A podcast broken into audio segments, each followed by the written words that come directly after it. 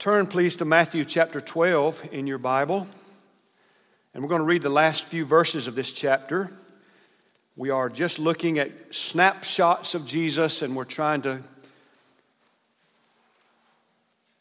get a glimpse of Him in His Word. He is altogether lovely. And when we look upon Him, our souls are blessed, our souls are fed.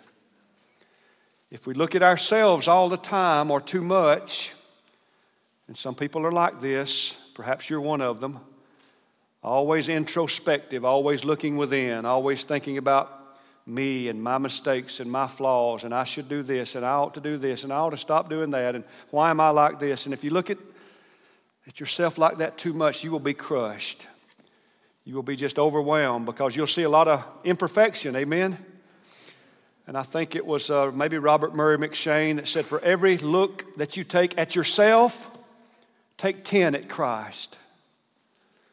For every look that you look at yourself, look, look at yourself. Don't be ignorant as to where you are and what your condition is. Take a look there, yes, but for every look at self, take 10 at Jesus and look at Him. And I think that's good counsel. Let's read this passage, Matthew 12, 46 through 50 as the Lord Jesus describes who his true family is and who his brothers and sisters are. While he yet talked to the people, behold, his mother and his brethren stood without, desiring to speak with him.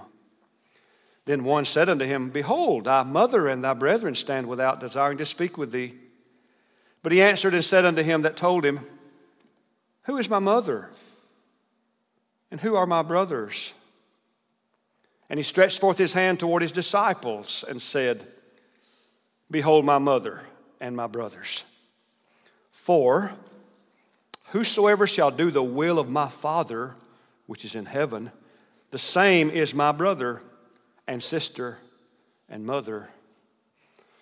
So the Lord is teaching us in this portion that spiritual relationships are more binding and more eternal than even human relationships where Jesus is absent.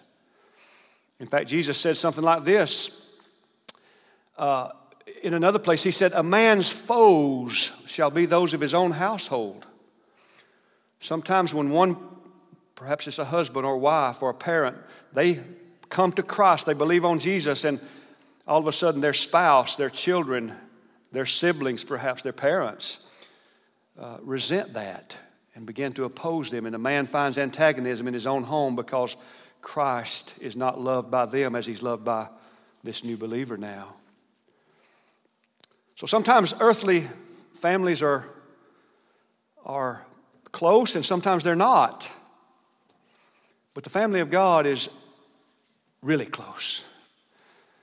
The spiritual ties that we have in Jesus will never end, beloved. In fact, have you ever heard anybody refer to the church as our forever family?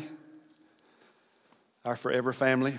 Christ unites us to himself and to each other in such a way that that bond will never break. One time a rich man came to Jesus and he said, What must I do to enter into life? And Jesus said, What does the law say? And Jesus took the law and revealed his sinfulness it's the right use of the law to show us our sin. It's like a straight edge. We hold our lives up beside God's straight edge and we realize we're bent and crooked, misshapen. The law reveals our sinful hearts. And Jesus told him, okay, well, here's, let me just bottom line it for you. You think you've kept all the commandments? Go sell everything you've got, give it to the poor then follow me. And by that statement, Jesus put his finger on that man's problem. That man loved his money and he loved his stuff. And he thought he kept all the commandments and he was this great moral and righteous person. And really, his God was money. And Jesus put his finger right on it by saying, Let me just get right to the bottom line for you so you can understand it and be profited. You love your stuff. Go sell it and give every bit of it away. and Then you're ready to follow me. And says he went away sad. And Peter says, Lord, we have left everything to follow you, what shall we have? I like Peter. He wasn't afraid to ask questions, and that's the way you learn, isn't it? You ask questions. And so he asked the question, What are we going to get? And Jesus says, If you've left father or mother, or brothers or sisters or houses or lands for my sake, you will receive a hundredfold in this life and in the life to come, eternal life. So Jesus says, Peter, if you've left your family, brothers, sisters, fathers, mothers, you're going to get another kind of family, a hundredfold family. You're going to get the church. You're going to get fellow believers. I am related to brothers and sisters all around this world today. I had one brother in this world, and he is not to use biblical language. He is no longer with us. I'm thankful that in Christ he was a spiritual brother as well, so I'll see him again. But though I had one earthly sibling, I have worldwide 10,000 siblings in Christ. Some of them I hadn't even met yet. We're going to have a family reunion one day. And I'll say, Brother, is that you? I'm glad to finally meet you. Let's go to the throne a little closer. You want to? Sister, I never had a sister. I'm glad I got a bunch of sisters now in Christ. So, earthly ties are important. We're to honor our father and mother. Parents are to love and care for their children, so forth. But Jesus here seems to put an emphasis on those spiritual ties, uh, the, the spiritual relationship between Jesus and believers is closer than the closest of blood ties. Now, here's Mary and his brothers wanting to have a word with him. And we are told in Matthew 13, the end of the next chapter, his brothers were James and Joseph and Simon and Judas, four brothers. And sisters, we're told plural, so at least two sisters. And some in a misguided zeal to make Mary a perpetual virgin say, well, these were Jesus' cousins. James and Joseph and Simon and Judas and those girls, they were not really siblings, they were cousins.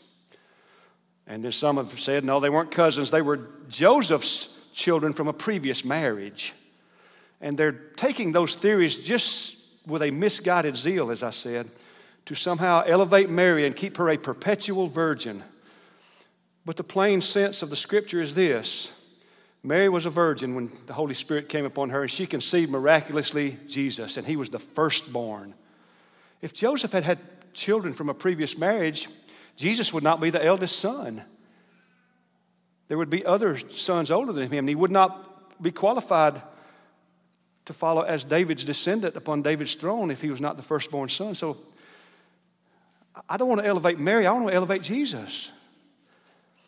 The story of Mary is Mary was a virgin when she conceived, and then after Jesus' birth, her and Joseph lived together as husband and wife, and they had children in the normal process. Four boys and at least two girls, perhaps more girls. And we see in this passage as well, Mary had no special access to Jesus. Somebody said, Your mother wants to speak to you. And he said, Who is she? Here's my mother. Here's my brothers. Those who do the will of my Father, this is my mother and my brothers and my sisters. Mary had no special access to Jesus. In fact, we ought to listen carefully to what Mary said. Mary said in Luke 147, My soul rejoices in God, my Savior. Mary was a sinner who needed a Savior, and she rejoiced that God was providing a Messiah, and miraculously, she would give birth to him, and this would be her Savior.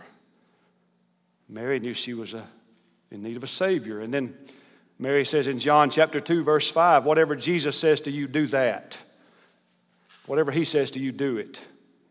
Mary was deflecting and giving glory to Jesus and say, listen to him, not me. And, and scripture blesses Mary and gives her great credit and great honor, but never elevates her to a co mediator or an intercessor, or somehow we can't get to Jesus, but if we go to his mother, his mother will take us to Jesus, and Jesus will listen to his mother. That's superstitious nonsense. It's not biblical.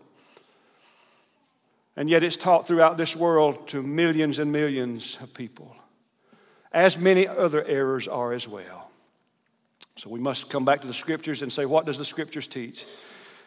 We see here Mary has no special access to Jesus. His physical brothers have no privileged position. In fact, we're told that James and Joseph and Simon and Judas and the sisters, it says they didn't even believe on Jesus. John chapter 7, verse 5. So, can you imagine? Try to, try to fathom this. Jesus, the Messiah, is your half brother.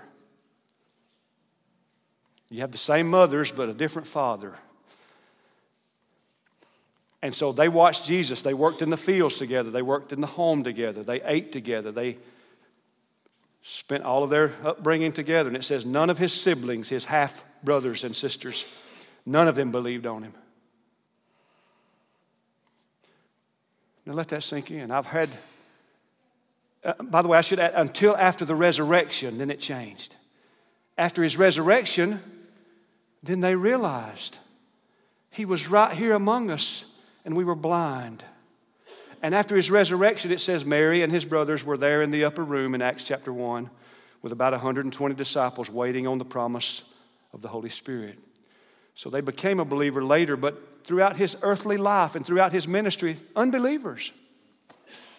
Now, here's what I want to say about that. I've heard people tell me if I had just been a better Christian, I could have led my siblings to the Lord. If I was a better witness, I wouldn't have unbelievers in my family. God would have used me to reach them, and somehow I have failed. I've been a halfway, an inconsistent, a poor witness at so many times. That's why unbelievers are in my family. Well, question was Jesus a bad witness? Did Jesus fail to represent the truth? Did he fail to show us who God is and what righteousness is and what love is and what the truth is. There was the perfect witness of all witnesses right there in his home, and none of his siblings believed. So that kind of encourages me and it reminds me that salvation is of the Lord. And the best witness possible can't pry the heart of man open unless God opens that heart.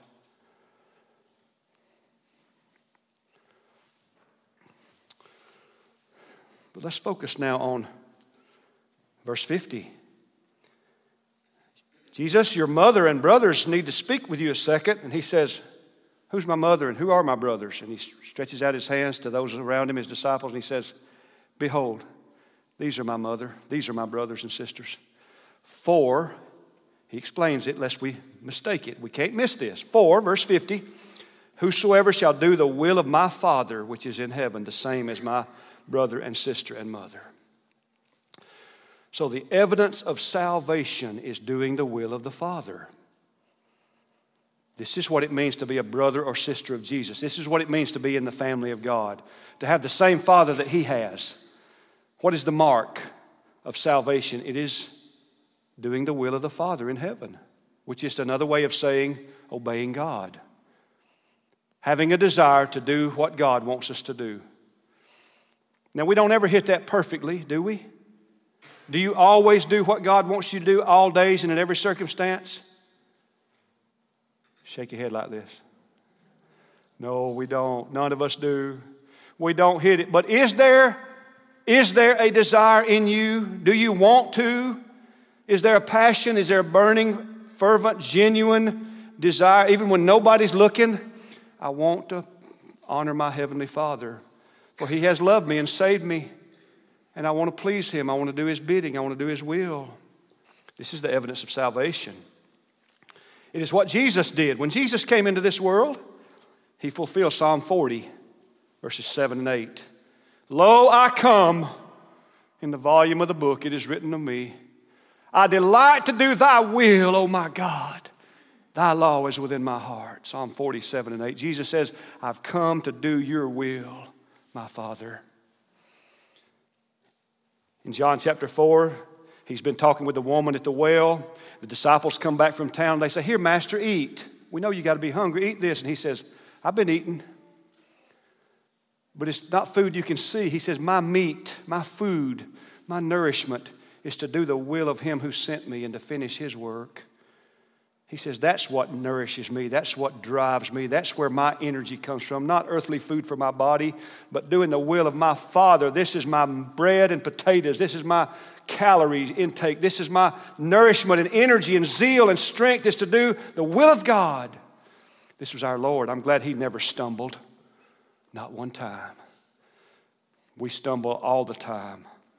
But our Master, our Lord, came to do the will of the Father, and He did it. John chapter 6, Listen to what he said in John 6 37 through 40. All that the Father giveth me shall come to me, and him that cometh to me I will in no wise cast out. For I came down from heaven, not to do mine own will, but the will of him that sent me. And this is the Father's will which hath sent me, that of all which he hath given me, I should lose nothing, but should raise it up again at the last day. And this is the will of him that sent me, that every one which seeth the Son and believeth on him may have everlasting life. And I will raise him up at the last day. About four times there, Jesus says, I came to do his will, and this is his will, and I've done his will, and his will is this. And if we would be in the family of God, it will be evidenced.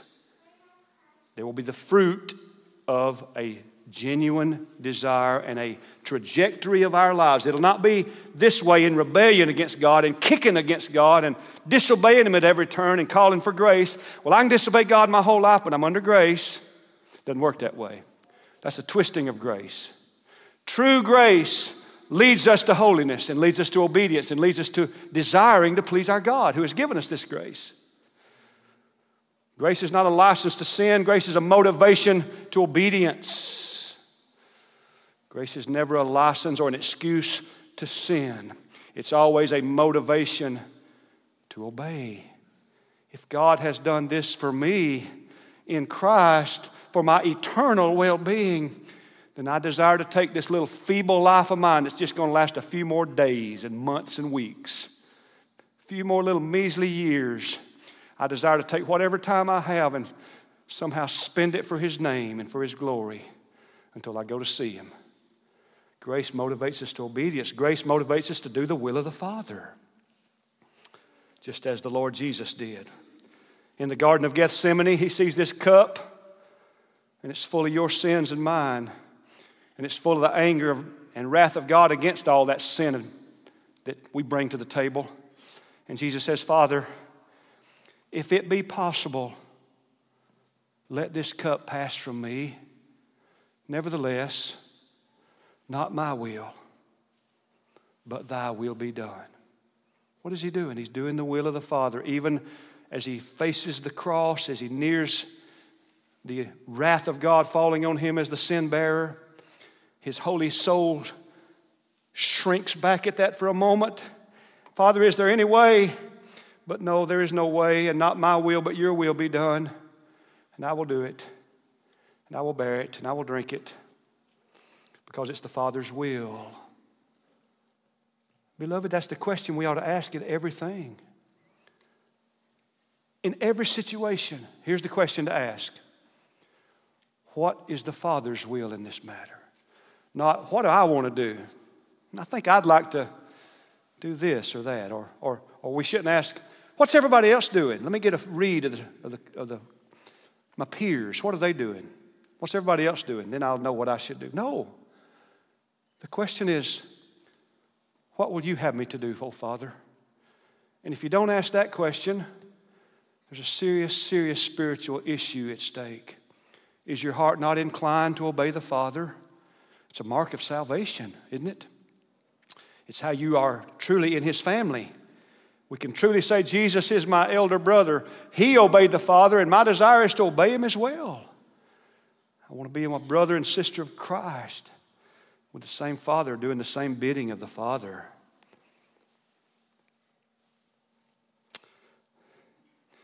Don't get this wrong, beloved. If you get this out of order now, you'll have a false gospel. Listen to me carefully.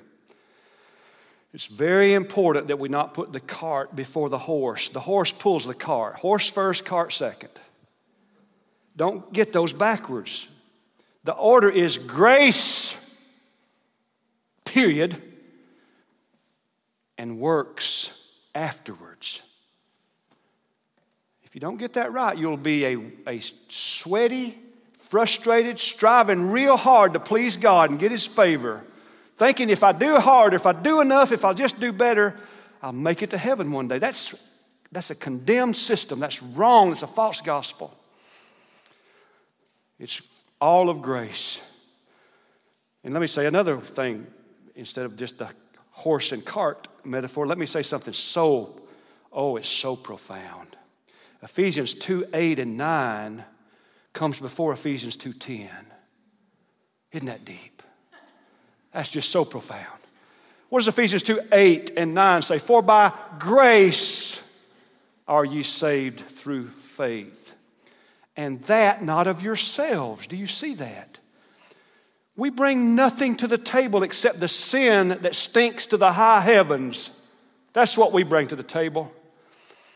And God in Christ brings all the rescue to the table. He brings grace, that is favor, that He might rescue us. You say, what about the faith? And that not of yourselves, it is the gift of God. Even the faith that we need to lay hold of Jesus, God brings that in His grace, and He says, Now here, believe on Jesus, and here's the faith to do it. It's grace. Grace is illustrated in the New Testament in various metaphors like a birth. Except a man be born again, he cannot see the kingdom of God.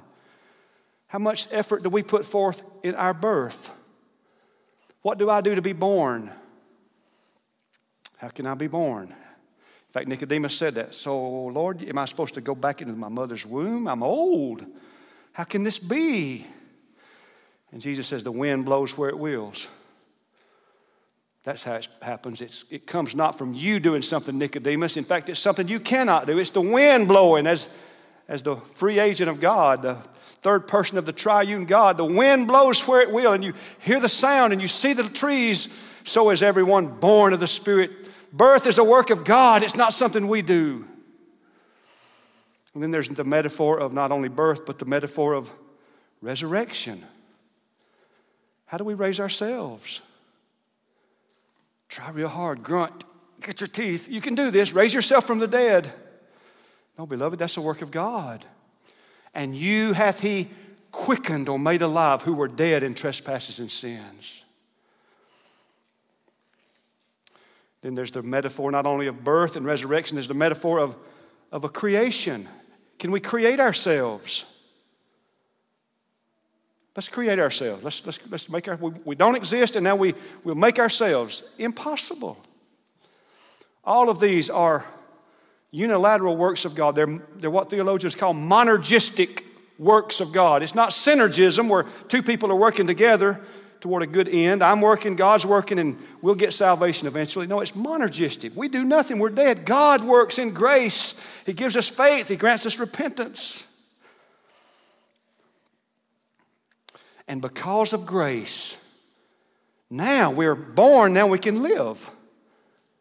We can smile, we can cry out, we can cling to a mama because we've been born. Birth is God's work, and now we begin to show the results of being born. Now, eventually, we'll walk and we'll work and we'll talk. It started with a birth that we had nothing to do with. The resurrection Lazarus, come forth. Lazarus is dead. Jesus calls him from the dead, and now Lazarus is loosed and he begins to walk. And in the next chapter, he's sitting with Jesus at the table, communing with Jesus, fellowshipping with Jesus. Jesus raises him from the dead, and then Lazarus sits with Jesus, worships Jesus, bears witness to Jesus, and is hated by the religious leaders because of his identity with Jesus.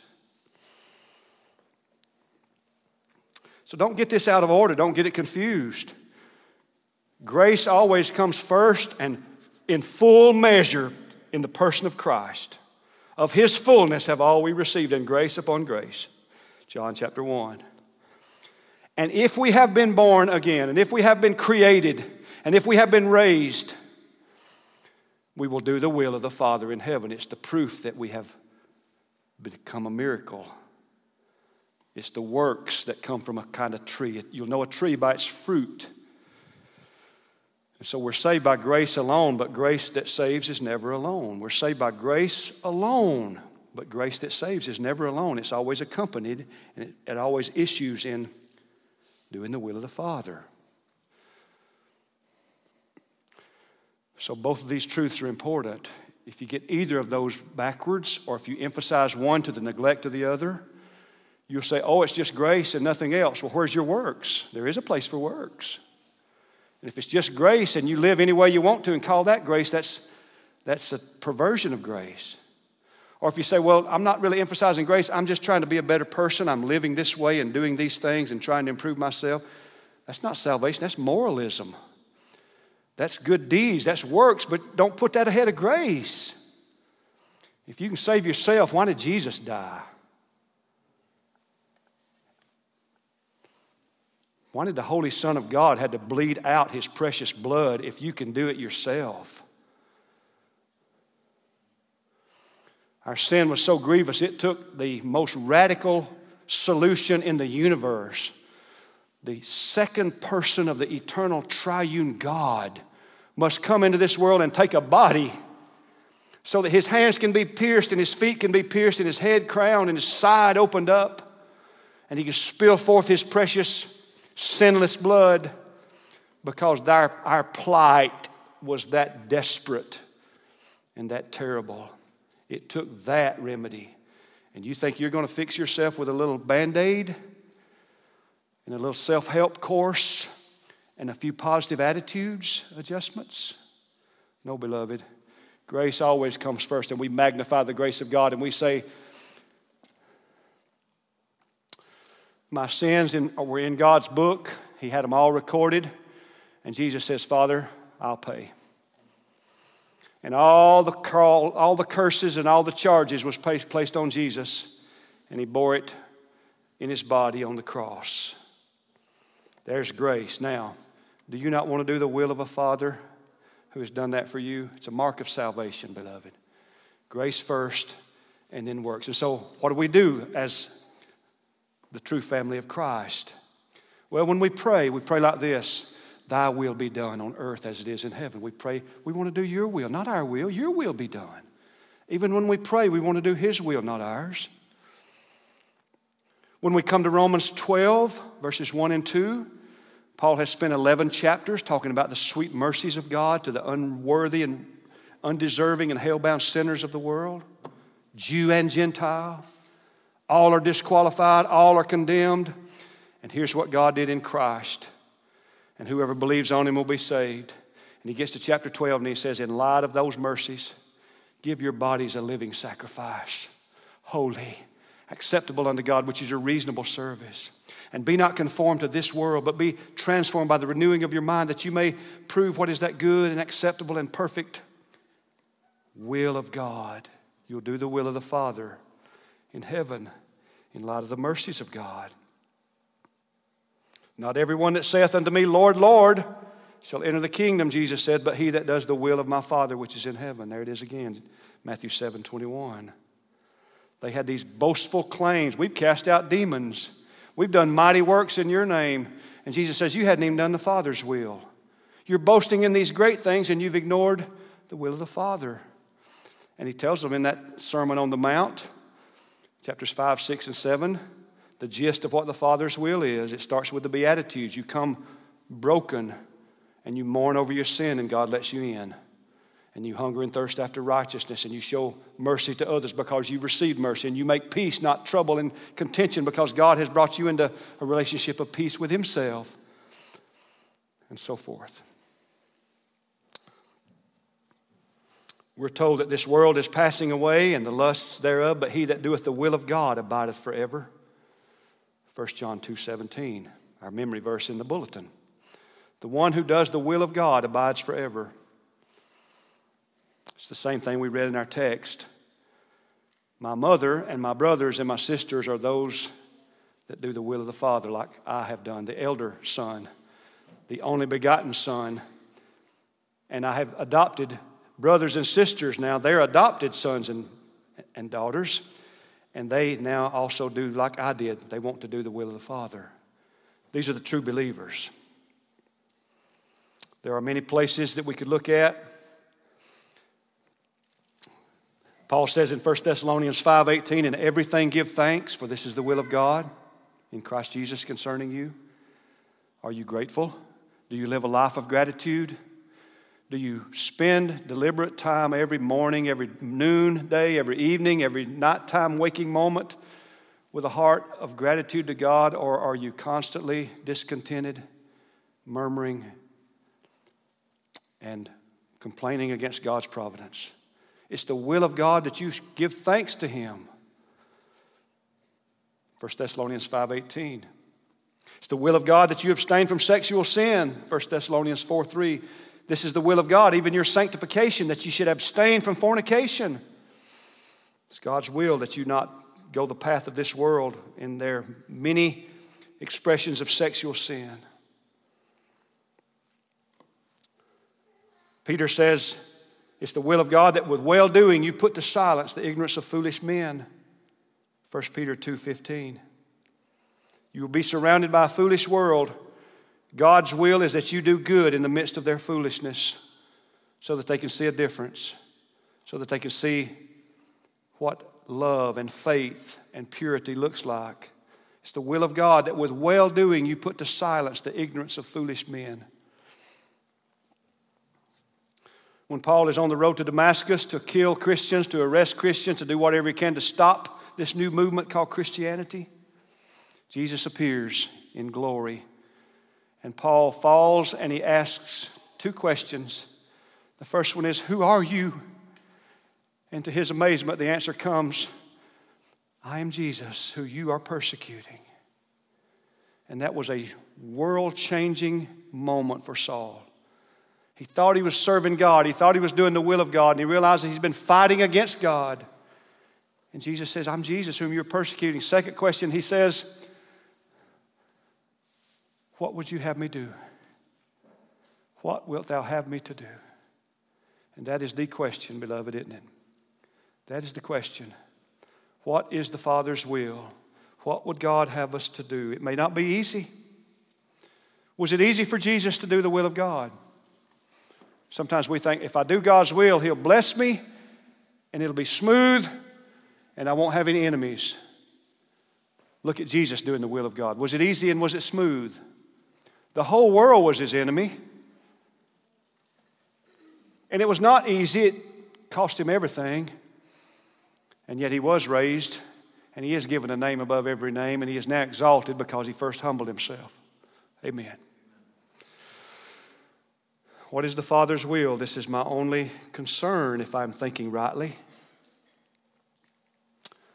Well, let me read my horoscope and see what I should do today. Throw it in the news. I'll tell you what you should do. Throw it in the trash can. That's what you should do with it. Well, let me uh, break open this fortune cookie and see what should I expect this week. A cookie, and that's it. Just eat it and throw the little scrap of paper in the trash can. It's worth nothing. Well, what is the question then? All I need to know and all I need to concern myself with, and it makes life so simple and it, it, it brings it right down to where I don't have to stress out about what everybody else will say or do or think. What is the will of my Father in heaven? And how can I do that for His glory? And this is who the true family of God is. This is who the true family of God is. Let's pray.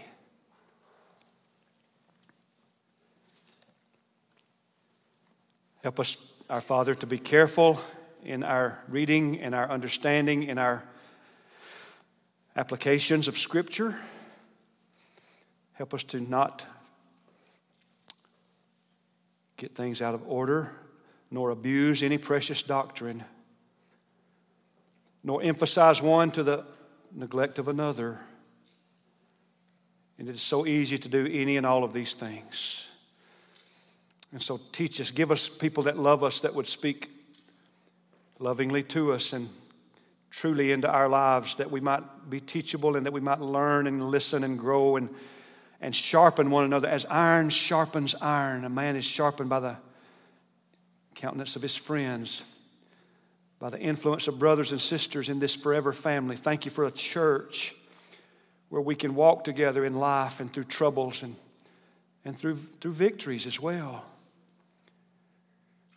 May we be more involved and not less more committed and not less, investing more in this place that you've sovereignly and providentially put us and not less. Help us, O oh Lord. I pray for these, my brothers and sisters, and what a privilege it is to say that. Brothers and sisters of Jesus, give us a heart to do your will. And Lord, when we blow it big time, when we fail miserably, help us to know that it is your will at that point that we confess our sins. That is your will. That is how we show ourselves to be a Christian. Not that we hit it the bullseye every time, but when we totally miss the target, then the will of the Father is to humble ourselves and repent. And this is how we show ourselves to be born of the Spirit. Continuously, humbly, bowing before you in honest confession. Thank you for this. In Jesus' name, amen.